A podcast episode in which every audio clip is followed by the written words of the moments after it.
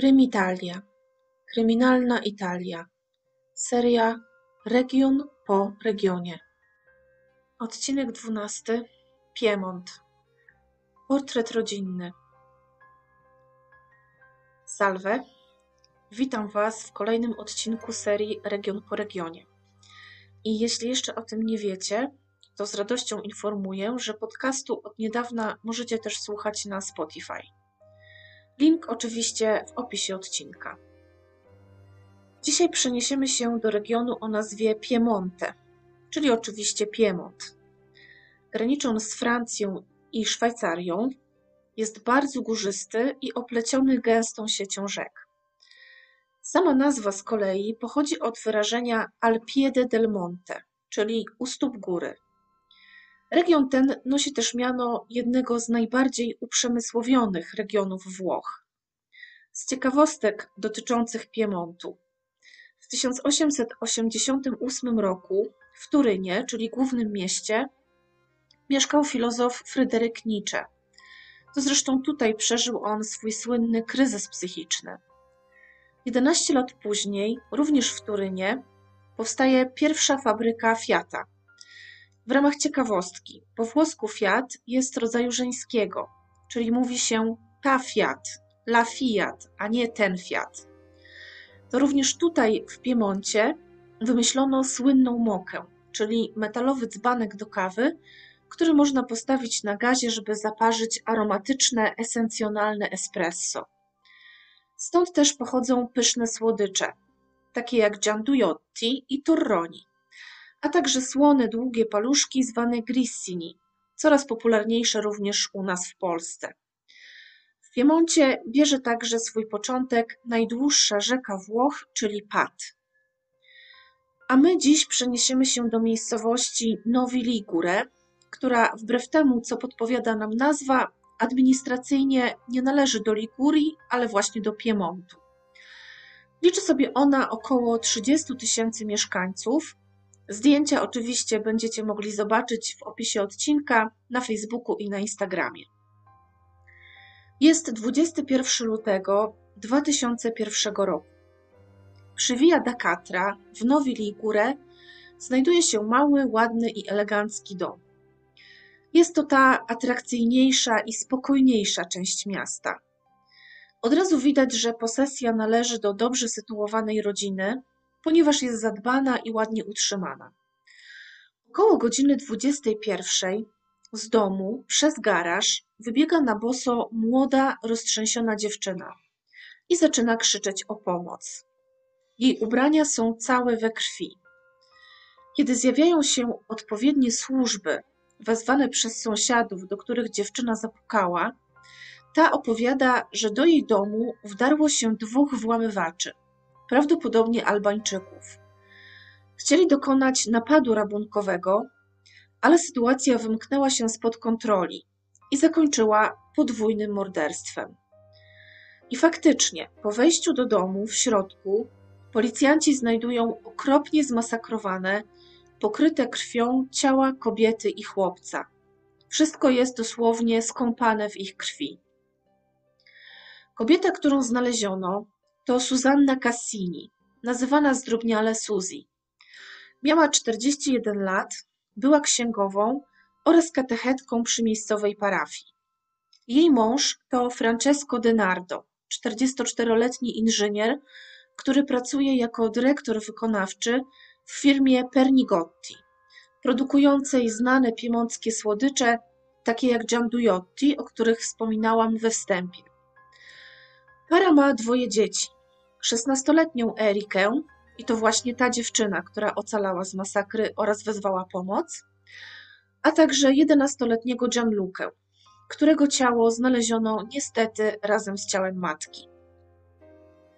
Z ustaleń śledczych na miejscu zbrodni wynika, że Suzy i Gianluca zostali zaatakowani nożem i razem otrzymali około 90 ran.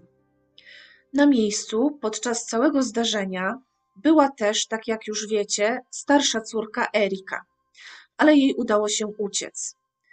Policjanci liczą oczywiście bardzo na pomoc dziewczyny w zrekonstruowaniu przebiegu wydarzeń. Erika okazuje się bardzo błyskotliwa i chętna do udzielania wszelkich informacji. Bez żadnych problemów współpracuje z policją. Jej opowieść chwyta za serce. Zeznaje, że podczas całego zajścia jej mama krzyczała do niej, żeby uciekała, już praktycznie niemal w ostatnich chwilach swojego życia. No i dziewczyna tak właśnie zrobiła. Udało jej się uciec, dzięki temu, że rzuciła butelką w kierunku napastników i po prostu wykorzystała ich chwilową dezorientację. Pierwszym tropem policji jest dwóch Albańczyków, których dziewczyna opisuje dosyć dokładnie. Dosłownie w ciągu kilku godzin po odkryciu przestępstwa śledczy zatrzymują mężczyznę z pochodzenia właśnie Albańczyka, który wyglądem bardzo pasuje do opisu Eriki. Szybko jednak okazuje się, że ten podejrzany ma niepodważalne alibi i zostaje wypuszczony. Sprawa podwójnego, bardzo brutalnego morderstwa kobiety i dziecka, jak możecie się domyślać, błyskawicznie nabiera szalonego wręcz rozgłosu i staje się bardzo medialna. A wieść o tym, że za tak potworną zbrodnią mogą stać imigranci z Albanii, oczywiście szybko rozpala w ludziach gniew i niechęć do przybyszów z innych krajów. Przez całe Włochy, w tym także przez miejscowość, w której doszło do masakry, czyli przez Nowi Ligure, przetacza się wręcz fala protestów przeciwko obcym. Protesty te w miarę szybko jednak cichną, kiedy okazuje się, że zatrzymany Albańczyk nie miał z morderstwem absolutnie nic wspólnego. Śledczy niemal od samego początku mają pewne wątpliwości co do przebiegu zdarzeń na miejscu zbrodni. Na przykład, dlaczego nikt nie słyszał krzyków Suzy i Gianluki, ani w ogóle żadnych niepokojących czy podejrzanych dźwięków. Wygląda też na to, że zamek w drzwiach nie został wyłamany. Ktoś wszedł do środka bez forsowania drzwi. Żadne z okien także nie nosi oznak włamania, a drzwi garażowe są nietknięte. Powstaje więc pytanie, jak włamywacze dostali się do środka? Dlaczego nie zaszczekały dwa psy państwa Denardo? Scena zbrodni ukazuje też dość jasno, że ze względu na ilość ran i krwi, w tym przypadku doszło tutaj do czegoś, co po angielsku nazywa się overkilling, czyli niepotrzebne zadawanie zbyt dużej ilości ciosów, aby zabić ofiarę, nawet wtedy, kiedy ona już de facto nie daje żadnych oznak życia. Nie pasuje to zupełnie do włamywaczy, którzy raczej po prostu zadaliby kilka uderzeń i uciekli z obawy przed złapaniem. Motyw rabunkowy też zaczyna się nieco rozmywać, kiedy okazuje się, że z domu nic nie zginęło. Okazuje się również, że narzędziem zbrodni były noże, które stanowiły część wyposażenia kuchni rodziny Denardo. Jeden z nich zresztą cały czas leży na kuchennej podłodze. Nie przyniesiono więc narzędzi zbrodni z zewnątrz. Śledczy szybko stwierdzają, że wersja wydarzeń Eriki nie jest spójna i zaczynają podejrzewać dziewczynę. Praktycznie dwa dni po całym zajściu. Ale nie tylko ją. Erika ma bowiem chłopaka. Nazywa się on Mauro Favaro, ale wszyscy mówią na niego Omar. I był on widziany przez kilkoro sąsiadów 21 lutego w godzinach wieczornych, kiedy przejeżdżał na skuterze ulicą Dakatra te, tą, przy której stał właśnie dom rodziny Denardo. I tym sąsiadom w oczy bardzo rzucały się jego poplamione spodnie, dlatego też to zapamiętali. Wieczorem następnego dnia, 20 lutego, przepraszam, 22 lutego, Erika i Omar zostają wezwani na przesłuchanie. I przed rozpoczęciem oficjalnej rozmowy śledczy zostawiają oboje razem na chwilę samych w takim holu przed wejściem do pokoju przesłuchań. Nastolatkowie nie wiedzą, że zainstalowane są tam ukryte kamery oraz mikrofony, dzięki którym policjanci mogą podsłuchać ich rozmowę. A z tej rozmowy jasno wynika, że to oni są sprawcami morderstwa matki i brata Eriki, Konsultują się na przykład co do portretów pamięciowych wymyślonych sprawców, jakie będą oboje przedstawiać policji. Omar karci nawet Erikę, że za pierwszym razem podała rysopis osoby zbyt podobnej do niego i przestrzega też, żeby nie wzorowała się zbytnio na wyglądzie jego znajomego ze szkoły, który jest właśnie pochodzenia albańskiego. Rozmawiają również o tym, że policja może odkryć prawdę, a wtedy, jeśli podejrzenia padną na którekolwiek z nich, będą musieli razem uciec. Kamery uchwyciły również moment, w którym Erika naśladuje gest zadawania ciosu nożem, a Omar mówi do niej morderczyni i ostrzega, że za to są bardzo ciężkie kary, tym bardziej jeśli tak świetnie się bawiła, zabijając mamę i brata. Na koniec dziewczyna poucza swojego chłopaka, aby na pogrzeb przewidziany na następny dzień założył ładne i eleganckie ubrania. Następnego dnia, 23 lutego, około 19, para nastolatków zostaje oficjalnie zatrzymana i przewieziona do aresztu dla nieletnich Ferrante Aporti w Turynie. Kiedy staje się jasne, że wersja o dwóch włamywaczach jest kłamstwem i nie może być już brana pod uwagę, jak możecie się domyślać, Erika i Omar zaczynają bardzo szybko wzajemnie się oskarżać i przerzucać winę jedno na drugie.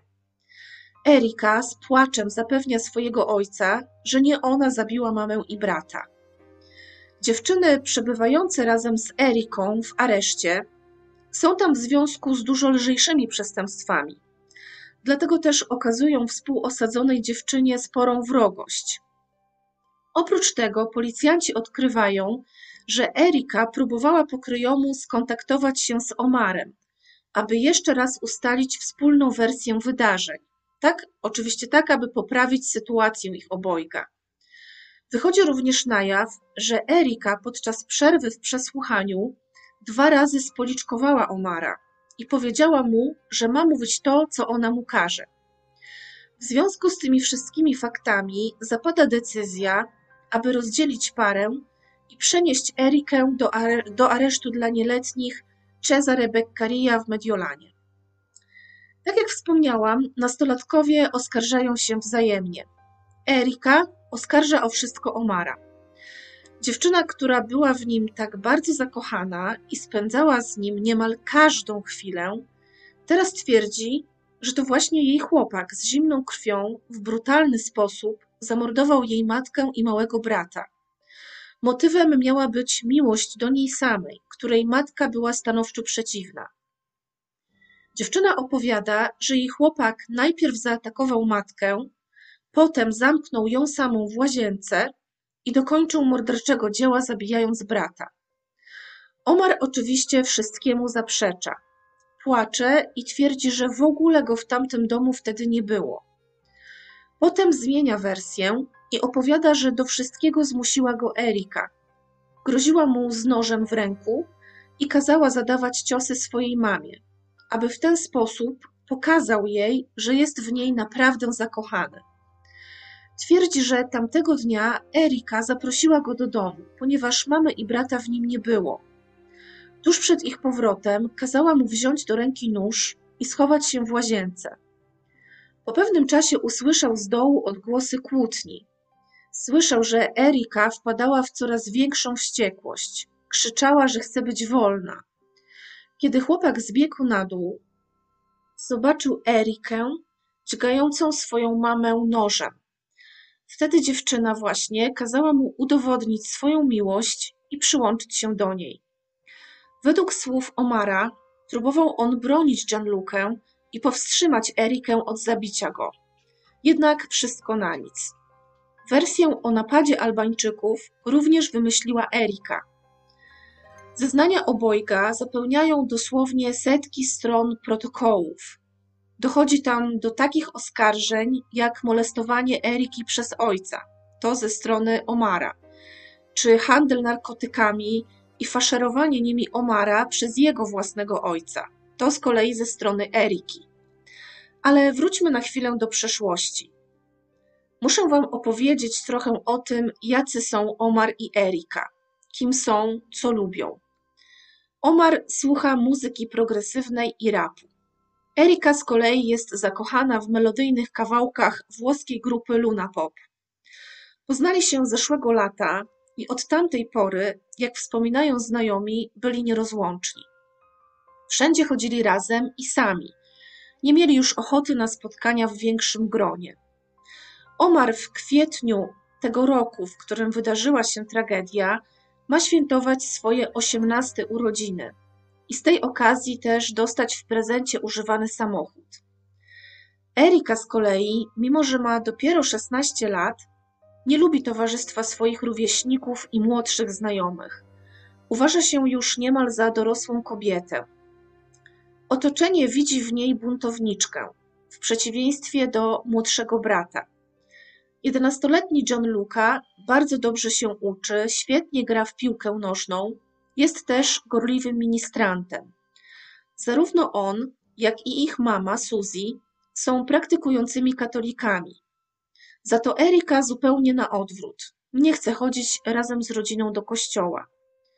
Oprócz tego ma problemy w szkole. Po dwóch latach wyrzucono ją z liceum. Było to Liceo Scientifico. E, to jest takie liceum naukowe, czyli skoncentrowane właśnie na naukach ścisłych. I wyrzucono ją stamtąd za złe oceny.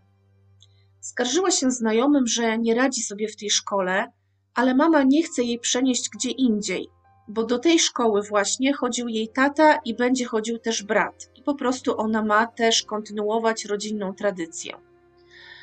W kolejnej prywatnej szkole, do której jednak w, y, po jakimś czasie została przeniesiona, która nazywa się Collegio San Giorgio y, i jest prowadzona przez ojców Barnabitów, również Erice nie idzie najlepiej. Szkoła ta, pomimo że najstarsza w mieście, ma opinię takiego przybytku dla bogatych, którym nie chce się przykładać do nauki. Mama Eriki, Suzy, jest bardzo zmartwiona ocenami córki, a także jej niechęcią do szkoły, ale przede wszystkim znajomością z Omarem. Mimo, że chłopak nie ma na koncie żadnego zatargu z prawem, Matka Eriki uważa go za chuligana, narkomana i agresywnego typa. Nie bez przyczyny zresztą, jak się okaże za chwilę. Boi się, że córka wpadnie w narkotyki lub inne kłopoty. Chce mieć ją ciągle na oku i stara się kontrolować. Zupełnie nie może sobie poradzić z buntem i krnąbrością córki. Simona, koleżanka Eriki z poprzedniej szkoły, wspomina, że Omar nie był mile widziany w domu Eriki. Spotykali się więc po kryjomu. Chłopak mieszka w skromnym domu na przedmieściach i jego status finansowy znacząco odbiega od tego, którym może pochwalić się rodzina Denardo. Relacja Eriki z ojcem jest dużo bardziej luźna i ciepła niż jej relacja z matką. Francesco Denardo jest bardzo czuły dla córki, prawie nigdy nie podnosi na nią głosu, ale mimo wszystko kłótnie i konflikty pomiędzy rodzicami a dziewczyną, nie tylko pomiędzy nią a mamą, zdarzają się dość często. Skutkują one oczywiście tym, co jest niemal końcem świata dla prawie każdego nastolatka, czyli szlabanem na wychodzenie z domu i na telefon komórkowy.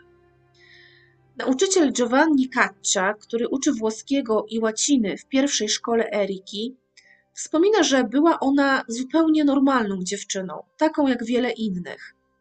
Nie radziła sobie, co prawda, zbyt dobrze z nauką, ale jak podkreśla nauczyciel, zdarza się to przecież bardzo często, więc nie była jakimś wyjątkiem. Miała dość mocny charakter, na pewno nie należała do pokornych typów, ale z drugiej strony była zawsze uprzejma, dobrze wychowana i nie miała właściwie żadnych problemów w kontaktach z rówieśnikami. Nauczyciel zauważa również, że zazwyczaj, kiedy rodzice dowiadują się o słabych ocenach dzieci, próbują jakoś tłumaczyć czy usprawiedliwiać swoje pociechy. Natomiast z mamą Eriki było inaczej. Dało się wyczuć, że była ona dość surowa dla córki i że bardzo jej zależało na jej dobrych ocenach oraz poprawnym, odpowiednim zachowaniu. Woźny z tego samego liceum, pracujący tam od niemal 30 lat, Wspomina Erikę jako sympatyczną dziewczynę, ale nieskorą do nauki. Pamięta również jej ojca, który dla odmiany był modelowym uczniem, więc nic dziwnego, że zrobił profesjonalną karierę. Wydaje się więc, że takimi fundamentami czy wartościami najbardziej cenionymi w rodzinie Denardo była nauka, edukacja, wzajemna bliskość i sukces w życiu.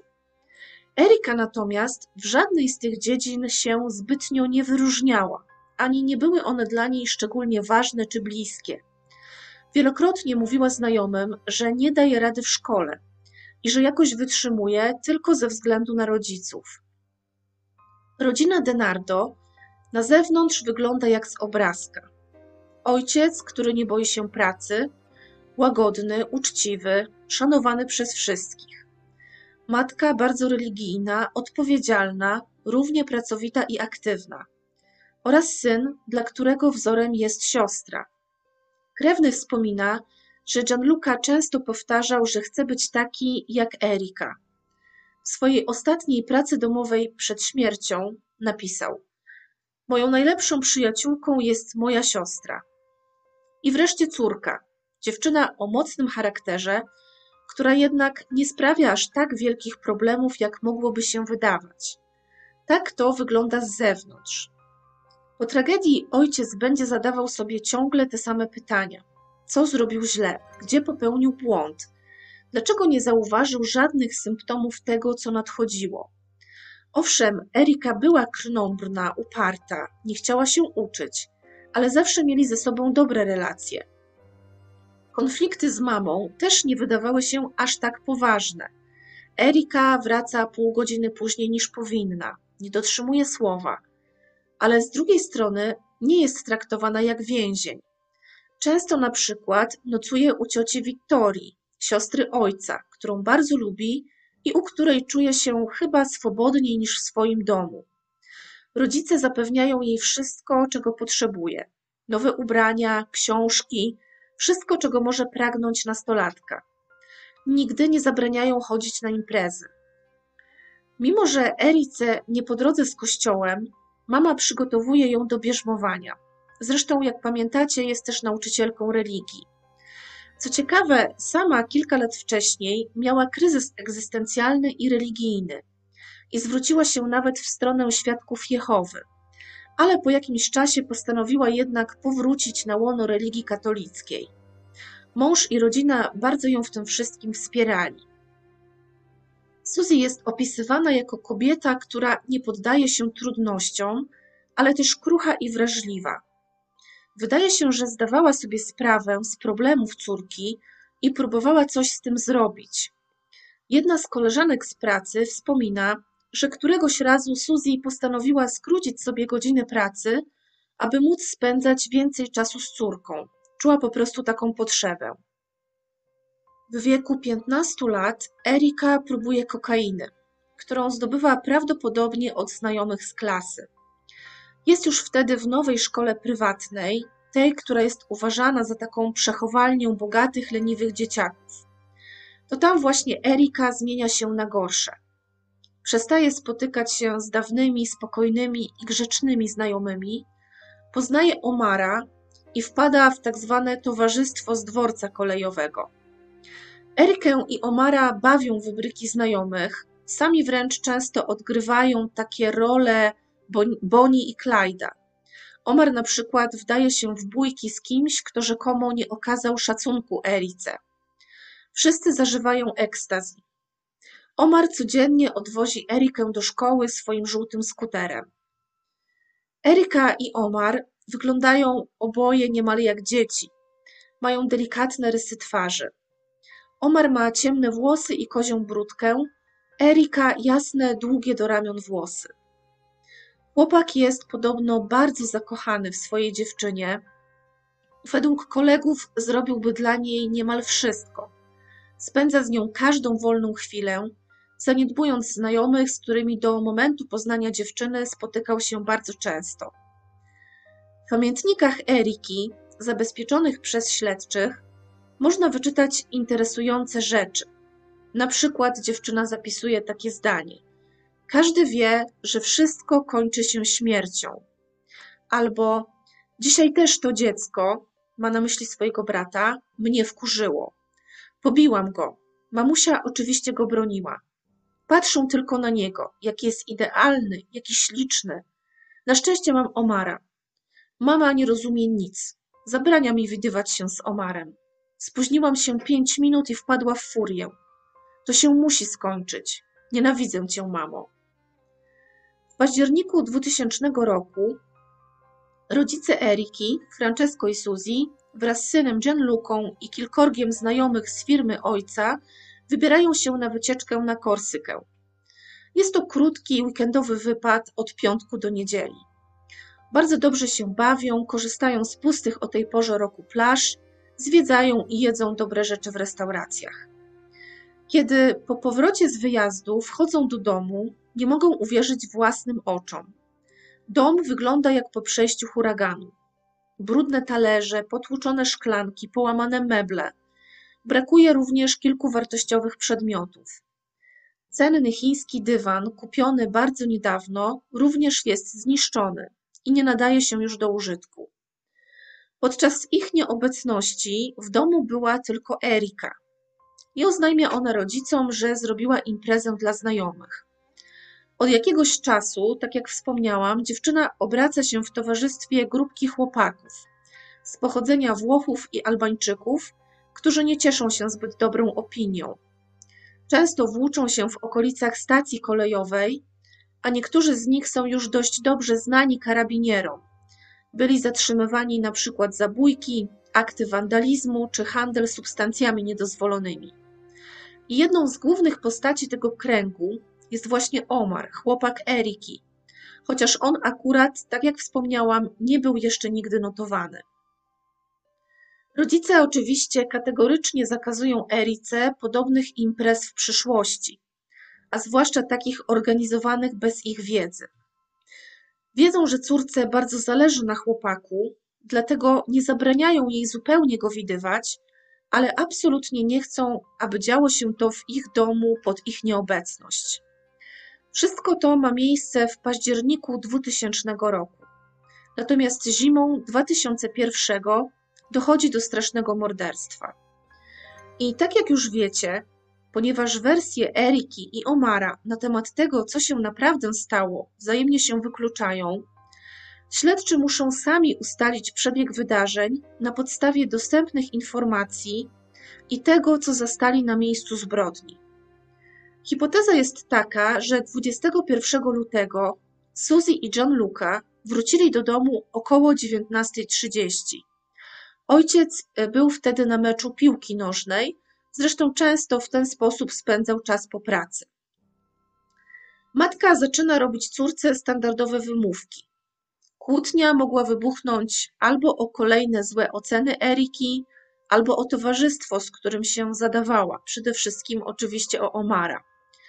Śledczy sądzą, że para zaplanowała morderstwo na ten konkretny dzień. Kiedy Erika była w kuchni z matką, Omar ukrywał się na górze w łazience, gdzie wcześniej założył na dłonie rękawiczki.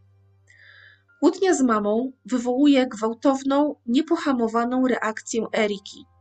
Dziewczyna chwyta za nóż kuchenny i zadaje Suzy pierwszy cios. W tym czasie z góry zbiega Omar, aby pomóc swojej dziewczynie. I nie wiem, czy ma już ze sobą nóż, czy chwyta go dopiero z kuchni. Jak pamiętacie, oba noże znalezione na miejscu zbrodni, to znaczy jeden był znaleziony na miejscu zbrodni, a drugi w trochę innym miejscu, ale zaraz powiem o tym więcej. W każdym razie oba te noże pochodziły z kuchni rodziny Denardo. Oboje zadają matce Eriki ciosy w plecy, następnie jedno z nich zamyka jej usta dłonią i oboje dźgają dalej. Suzy próbuje się oswobodzić, upada z całą siłą na stolik, który rozpada się na pół. Erika i Omar dopadają ją ponownie i zadają kolejne ciosy nożami. W sumie kobieta otrzyma 40 ciosów nożem. Przestają dopiero wtedy, kiedy są pewni, że Suzy jest martwa. Omar zezna potem, że matka krzyknęła przed śmiercią do Eriki, że jej wybacza i błagała, aby oszczędziła brata. Gianluca właśnie wtedy zaczął schodzić po schodach na dół. Przygotowywał się już do wieczornej kąpieli, był zmęczony i spocony po meczu koszykówki. I oczywiście przyciągnęło go zamieszanie i hałasy na dole. Przerażony, zdrętwiały ze strachu, zobaczył morderstwo matki. Wtedy Erika i Omar zwrócili się ku niemu. Pierwszy cios na parterze zadała Erika. Świadczą o tym rozpryski krwi chłopca znalezione na kablu od telefonu zainstalowanego w kuchni. Następnie Omar i Erika zaprowadzili chłopca na górę. Dowodem na to są krople jego krwi na schodach. Mordercy zresztą zostawili tam również swoje krwawe ślady oraz krwawe odciski dłoni na ścianach. Oprócz tego jest też krew, ślady krwi skapującej z noży na podłogę. Siostra i jej chłopak zaprowadzili Gianlukę do łazienki pod pretekstem opatrzenia mu rany. Chłopiec jednak, co zrozumiałe, doznał ataku paniki i rzucił się do ucieczki w stronę pokoju Eriki. Wtedy właśnie dosięgły go kolejne mordercze ciosy. Erika już wcześniej podkręciła na maksimum głośność w wieży stereo, aby sąsiedzi nie słyszeli krzyków. Na gałce zmiany głośności również znaleziono ślady krwi. Prawdopodobnie zabójstwo Gianluki nie było planowane od samego początku. Jego pojawienie się na dole i to, że wszystko widział, a potem próba ucieczki, sprawiły, że mordercy wystraszyli się i zabili również niewygodnego świadka. Para dopadła chłopca w łazience, do której następnie próbował się on schronić, po tym jak uciekł do pokoju najpierw. Erika najpierw chciała zmusić go do wypicia trucizny na gryzonie. Ślady tego płynu znaleziono później w okolicach wanny, na podłodze na piętrze i na schodach. Kiedy ta próba się nie powiodła, Erika wrzuciła brata do wanny wypełnionej wodą, chcąc go utopić. Również i te usiłowania spełzły na niczym. Chłopiec rozpaczliwie się bronił. Ugryzł nawet Omara w tę fałdę pomiędzy palcami prawej dłoni, która zaczęła obficie krwawić. Według Omara ta rana powstała, ponieważ to on próbował powstrzymać Erikę przed zabiciem brata.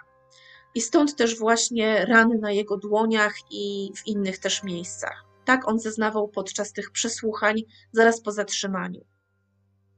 Następnie para, która miała ze sobą jeszcze jeden z noży kuchennych użytych do zamordowania Suzy, zaczęła zadawać chłopcu ciosy, które wreszcie pozbawiły go życia. Było ich 57. Po dokonaniu zbrodni Erika i Omar wrócili na parter, aby przedyskutować swoje dalsze ruchy. Pierwotny plan był taki, aby zaczekać, aż z pracy wróci, e, nie z pracy, tylko z meczu, wróci ojciec Eriki i zamordować również jego. I podobno właśnie to dziewczyna nalega na taki przebieg wydarzeń. Natomiast Omar czuje się zbyt zmęczony. Oprócz tego ma krwawiącą ranę. Proponuje więc, aby dziewczyna zrobiła to sama. Obydwoje starają się też wytrzeć ślady krwi, ale zupełnie nie dają rady. Myją jednak dokładnie noże, żeby pozbyć się odcisków palców. Jeden z noży oraz rękawiczki chowają do foliowej torebki i wyrzucają do kosza na śmieci. Drugi natomiast zostawiają na podłodze w kuchni. Według innej wersji, jeden z noży zabrał Omar i wyrzucił go w pole po drodze do domu, gdzie został później odnaleziony przez policję.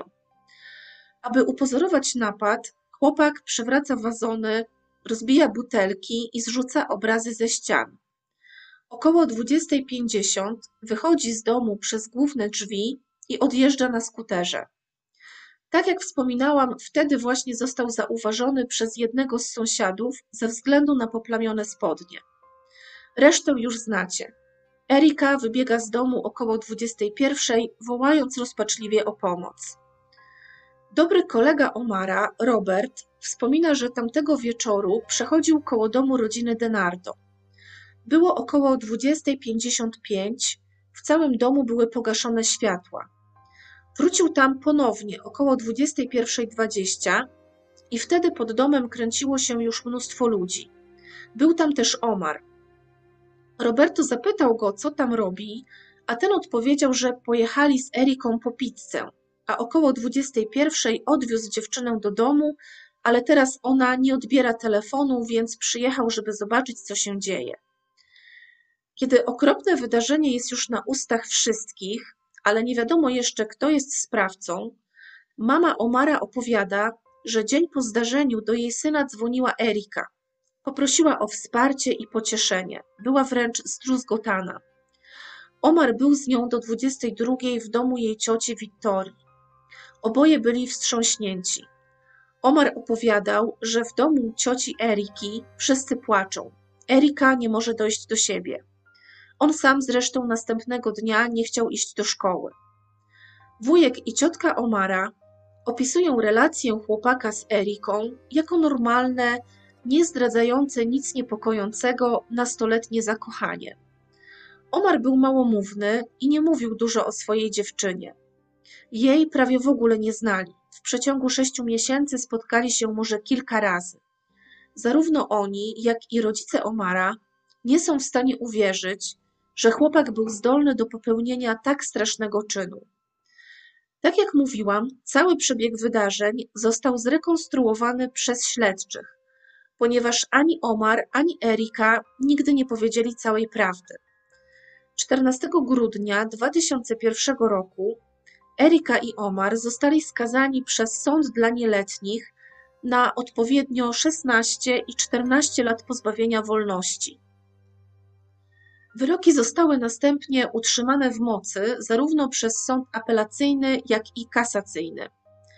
Obrona obojga próbowała udowodnić niepoczytalność umysłową.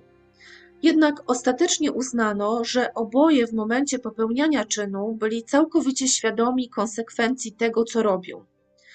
Opinia biegłych o Erice była następująca.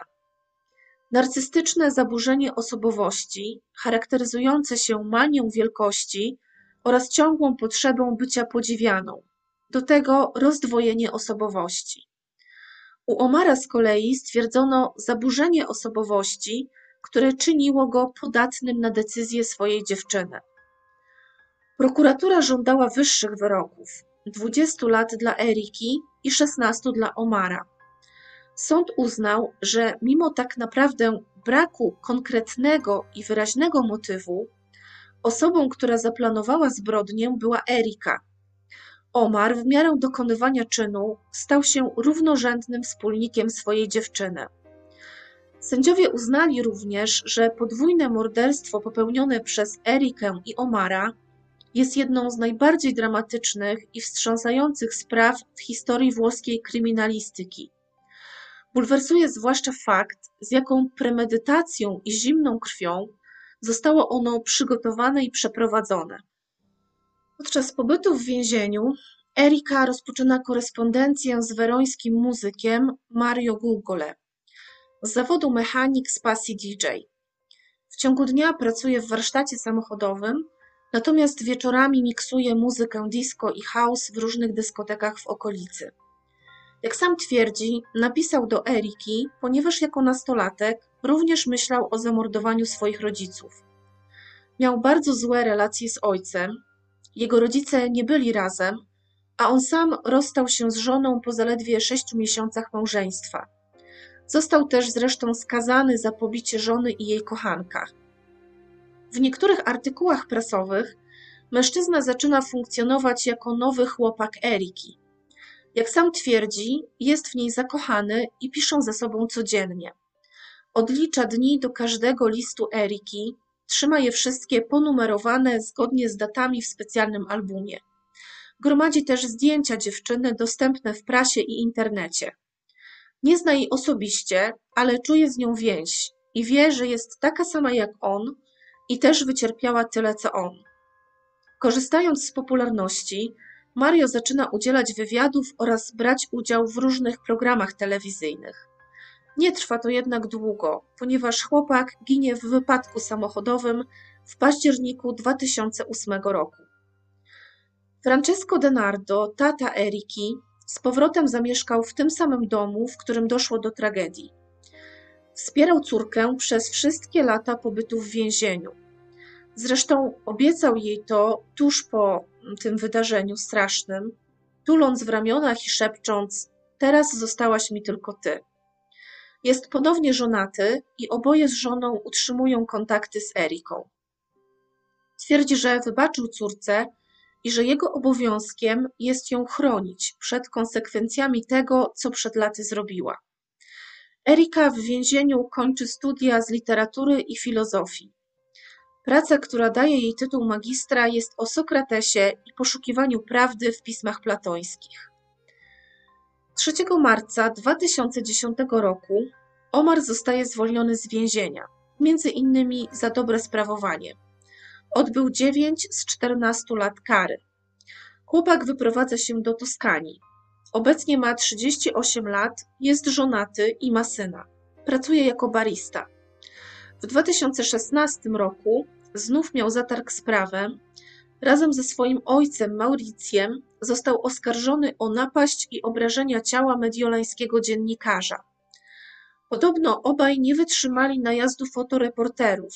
Po tym jak Omar wyszedł z więzienia i próbował normalnie pracować razem z ojcem. Dostali oczywiście wyroki. Omar 6,5 miesiąca w więzieniu, Mauricio, jego ojciec 10 miesięcy. Były chłopak Eriki twierdzi, że nie czuje do niej żadnej urazy ani żalu, ale nie chce już nigdy mieć z nią nic wspólnego. Sama Erika wychodzi z więzienia rok później, w 2011, po odbyciu 10 z 16 lat kary. Deklaruje, że pragnie rozpocząć nowe życie, cały czas twierdzi, że jest niewinna, a za morderstwami stoi jej były chłopak Omar. Ksiądz Antonio Mazzi, zaangażowany we wspólnotę pomagającą w walce z uzależnieniami, do której należała Erika, opowiada, że dziewczyna bardzo się zmieniła w więzieniu. Jest już inną osobą. Uważa, że powodem morderstwa było odurzenie środkami psychoaktywnymi. Mimo tego, że śledztwo całkowicie wykluczyło, aby Erika podczas dokonywania zbrodni była pod wpływem jakichkolwiek substancji. Owszem, zażywała je, ale sporadycznie. Zaraz po wyjściu Erika znajduje pracę w sklepie muzycznym, ale interes dość szybko upada. Dziewczyna często się skarży, że ze względu na jej mroczną przeszłość nikt nie chce jej nigdzie zatrudnić. Zamieszkuje w domu w Lonato, siedzibie wspólnoty od uzależnień. Ma również plany, aby wyjechać na Madagaskar i tam uczyć w szkole. Po kilku latach, w 2019, wychodzi za mąż. Jak podkreśla ksiądz Antonio Mazzi, dziewczyna przeszła długą drogę i przede wszystkim dzięki wsparciu i pomocy ojca jest gotowa zacząć zupełnie nowe życie. Pracuje, przestrzega wszystkich reguł, korzysta z pomocy psychologicznej. Jednak nie wszyscy to rozumieją. I mnie szczerze mówiąc, jest bardzo trudno ocenić podobne sprawy jednoznacznie. Mieszkańcy rodzinnego miasta Eriki, Nowa Ligure, są również do tej pory, niemal 20 lat po morderstwie, bardzo podzieleni. Część z nich nie rozumie, jak Francesco Denardo mógł wybaczyć córce tak okropny czyn, utrzymywać z nią normalne kontakty, wspierać i pomagać. Inni z kolei podkreślają jego łagodny charakter i więź, jaka zawsze go łączyła z córką, oraz to, jakim niezwykłym musi być człowiekiem, aby być w ogóle zdolnym do wybaczenia czegoś, co tak naprawdę z samej definicji jest niewybaczalne. Przypomnę też, że Erika planowała zamordować także jego, wręcz nalegała na to, ale ze względu na ranę i zmęczenie Omara nie doszło to do skutku. I muszę dodać, że znam sporo takich spraw, w których niepełnoletnie dziecko stało się mordercą swoich rodziców czy rodzeństwa a po latach w odosobnieniu wróciło na łono społeczeństwa. I o ile oczywiście wierzę w moc i słuszność resocjalizacji, czy w sens odbywania odpowiedniej kary za to, co się zrobiło i w zadośćuczynienie, to mam zawsze problemy ze zrozumieniem tego, jak można dalej być w stanie prowadzić zupełnie normalne życie, z taką świadomością tego, co się zrobiło najbliższym osobom. Podobnie z partnerami tych osób, które popełniły zbrodnie. Czy nie ma w nich na przykład lęku, że to się powtórzy, że taki amok w każdej chwili może powrócić i że zrobią krzywdę również im lub nawet ich wspólnym dzieciom? I może faktycznie zbrodnię w afekcie dałoby się jakoś, jeśli nie usprawiedliwić, to chociaż zrozumieć, Po prostu gniew, który zaślepia, czy furia tak wielka, że prowadzi do zbrodni. Ale w przypadku Omara i Eriki tak nie było. Oni to dokładnie zaplanowali, a potem punkt po punkcie zrealizowali. To, w jaki sposób potraktowali małego Gianlukę, zakrawa na prawdziwe okrucieństwo. Bardzo ciężko jest zaakceptować fakt, że osoby zdolne do takich czynów mają prawo powrócić na łono społeczeństwa i prowadzić życie jak każdy z nas. Dajcie koniecznie znać, jakie są Wasze odczucia na ten temat. No i czy wybaczylibyście swojemu dziecku, które zamordowało z zimną krwią swoją mamę, swojego brata i planowało zamordować Was? Czy fakt, że dziecko było niepełnoletnie, stanowiłby dla Was okoliczność łagodzącą? Myślę, że to bardzo, bardzo trudne do rozstrzygnięcia i pewnie nikt z nas nie umie tak naprawdę odpowiedzieć na te pytania, póki sam nie znalazłby się w analogicznej sytuacji, czego oczywiście ani sobie, ani nikomu innemu nie życzę. Jest również ciekawy wywiad z lutego, teraz taki świeży, z lutego 2021 roku, z prokuratorką, która właśnie oskarżała w sprawie Eriki i Omara. Nazywa się ona Livia Locci i właśnie dokładnie wspomina to, że, że ta sprawa była tak bardzo medialna we Włoszech i tak bardzo wstrząsnęła całym krajem, nie tylko tą akurat konkretną społecznością e, w Piemoncie, ale dosłownie całymi Włochami, i wspomina też to, że jako kobieta i jako mama, no nie mogła po prostu nie utożsamiać się tak naprawdę z bohaterami tego dramatu. I było to dla niej straszne, że tak naprawdę nigdy ani Erika, ani Omar nie powiedzieli, że jest im przykro i że żałują tego, co zrobili. Jedyne, co powiedzieli, chyba Omar to powiedział, to to, że tak naprawdę on zdaje sobie sprawę, że te osoby, które pozbawił życia, nic złego mu nie zrobiły.